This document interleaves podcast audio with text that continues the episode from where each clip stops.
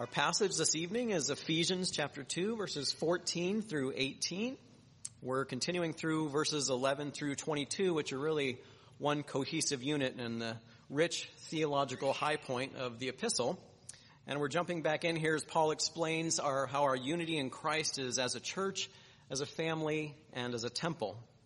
Ephesians 2, uh, verses 14 through 18. This is God's holy word. Please give careful attention to the reading of it. For he, that is Christ himself, is our peace, who has made us both, that is Jew and Gentile, one, and has broken down in his flesh the dividing wall of hostility by abolishing the law of commandments expressed in ordinances that he might create in himself one new man in the place of two, so making peace.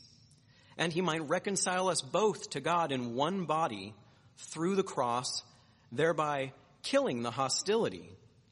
And he came and preached peace to you who were far off, and peace to those who were near. For through him we both have access in one spirit to the Father. Well, the 21st century, for better or for worse, often calls to mind progress and high tech. Medical procedures once hardly imaginable are commonplace now. High tech smartphones and electric cars are such precision machines that even the jack of all trades types, with a garage full of tools and a knack for fixing things, is going to call a specialist and make an appointment before popping the hood. And you can't even be sure anymore if you do pop the hood, there will even be an engine in there. So, while 21st century technology brings with it its own set of challenges, we can at least respect that there is some degree of legitimate forward progress going on in medical and technological fields.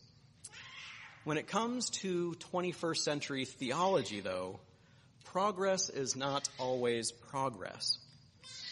The broadly evangelical world has mostly veered from the best practices of the historic church when it comes to fine tuning the ways that we speak of the gospel of Jesus Christ and the system of faith passed down to us from the prophets and the apostles and Christ himself. Historically, when the church has been faced with false teachings from age to age, it has huddled up and hashed out better ways to clearly articulate the faith, not to change it, but to preserve it. The evangelical world, though, has struggled to appropriately prioritize two good things guarding the faith and evangelizing a world increasingly unfamiliar with the Bible. So instead of progressing toward a full bodied theology, simply focused on Christ, but robustly teaching Jesus, as in, as in, the Great Commission, all that I have commanded you, the broadly evangelical world has prioritized a simplistic gospel. And so this evening, I think it appropriate as we dive back into this theologically rich high point of Ephesians to group the flow of thought in our passage with three points, if you will. These three subheadings I'll introduce with common evangelical phrases that are quite popular and kind of helpful to think about if you already know the gospel well.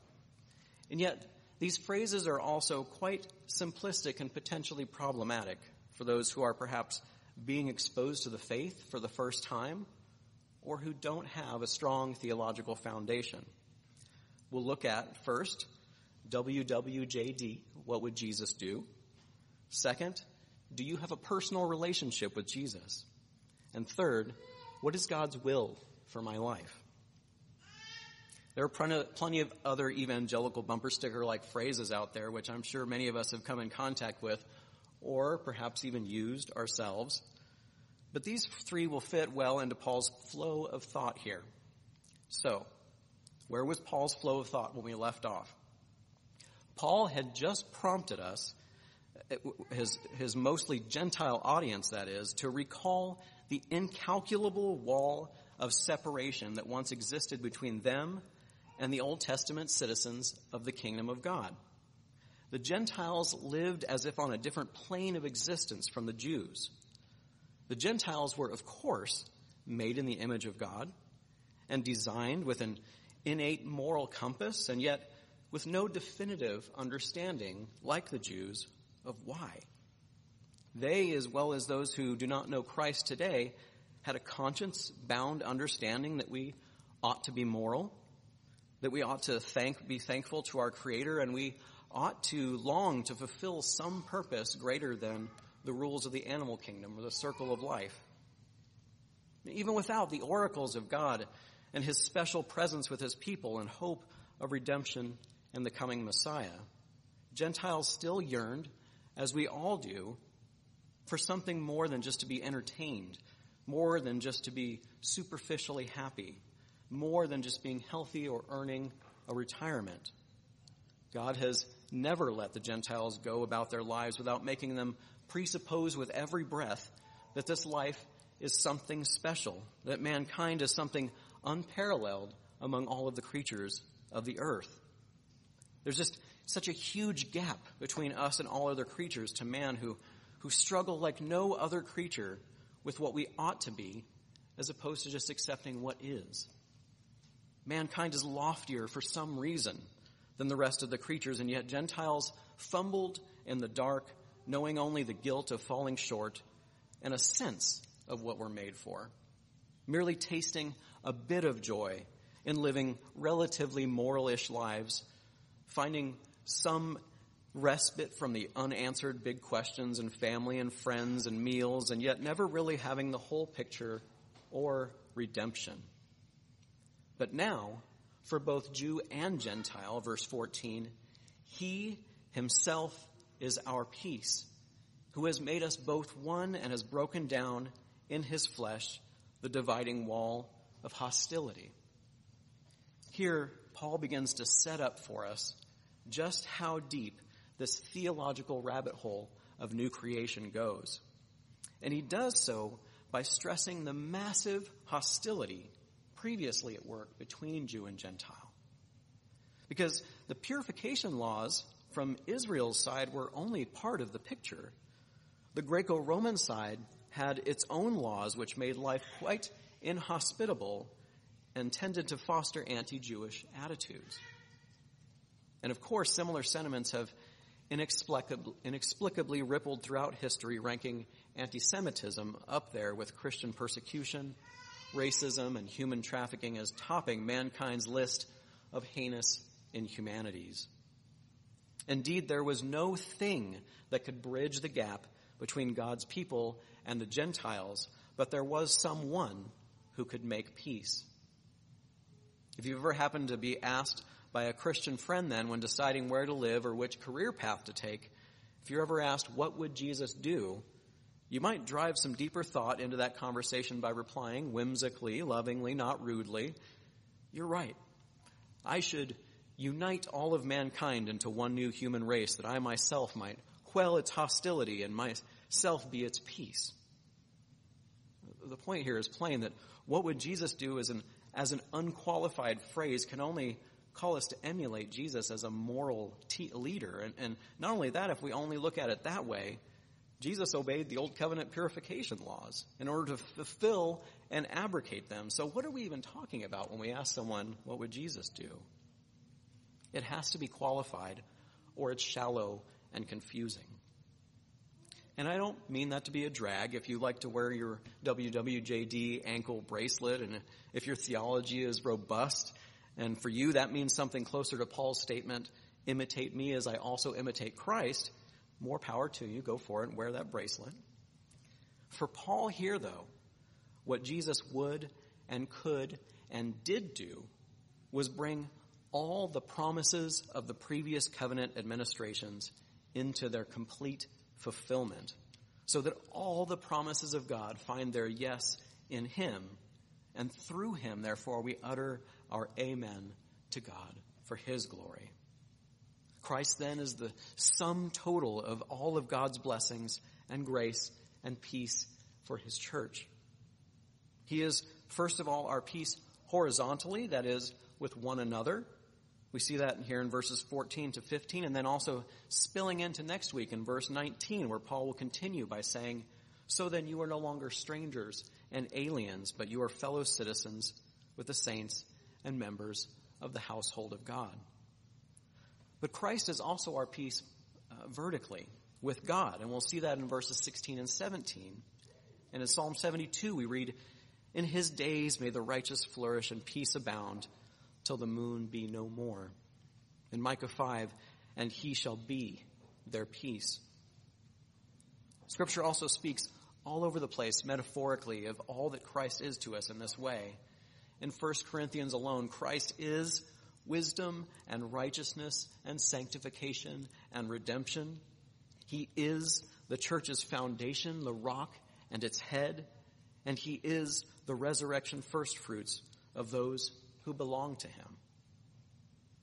Paul continues in verse 14.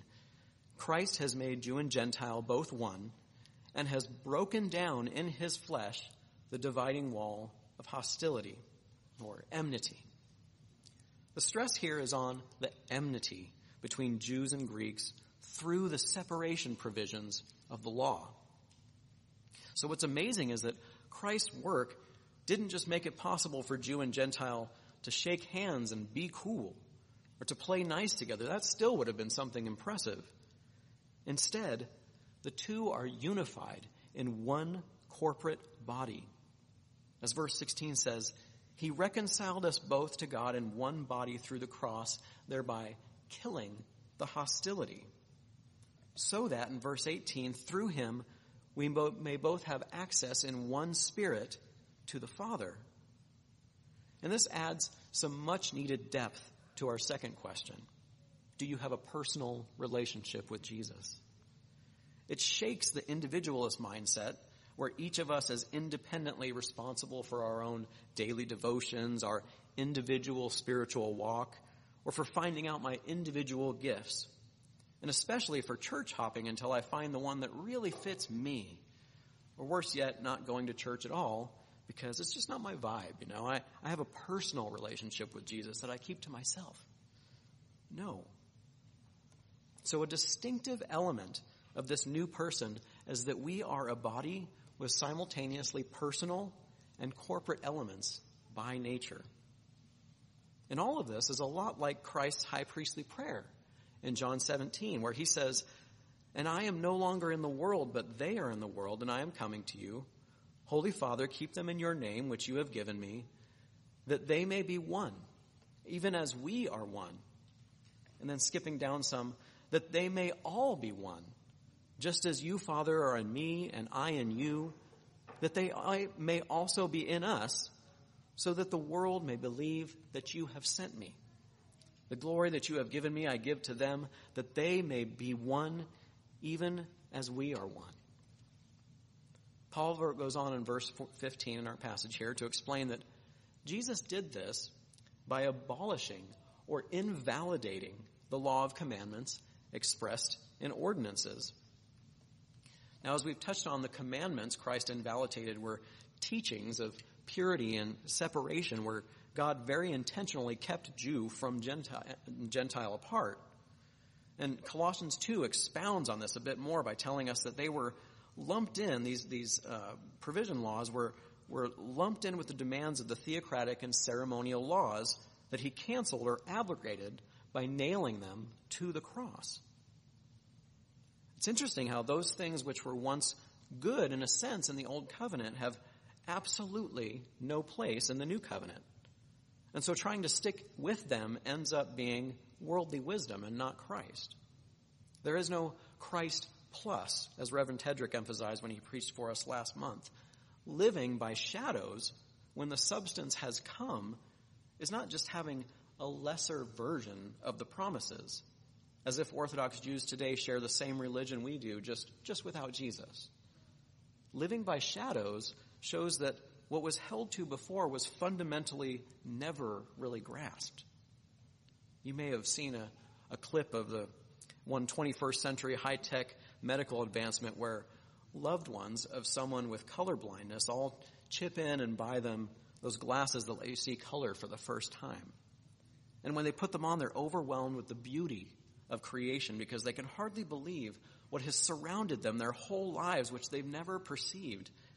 There's no way to unsee the truth of Christ once you've grasped it. Or imagine an a World War II vet, and his wife, uh, they're, they're writing letters back and forth, and when he returns, rather than embrace one another, one says, I have fallen so much more in love with you now. I, I prefer to continue our relationship just with these letters. Those letters would not be special. They would be meaningless. They would represent a betrayal, a misunderstanding. One party wants something that was, it was never even a real relationship. And so Paul speaks of our personal relationship with Jesus in a similar way. He is the substance.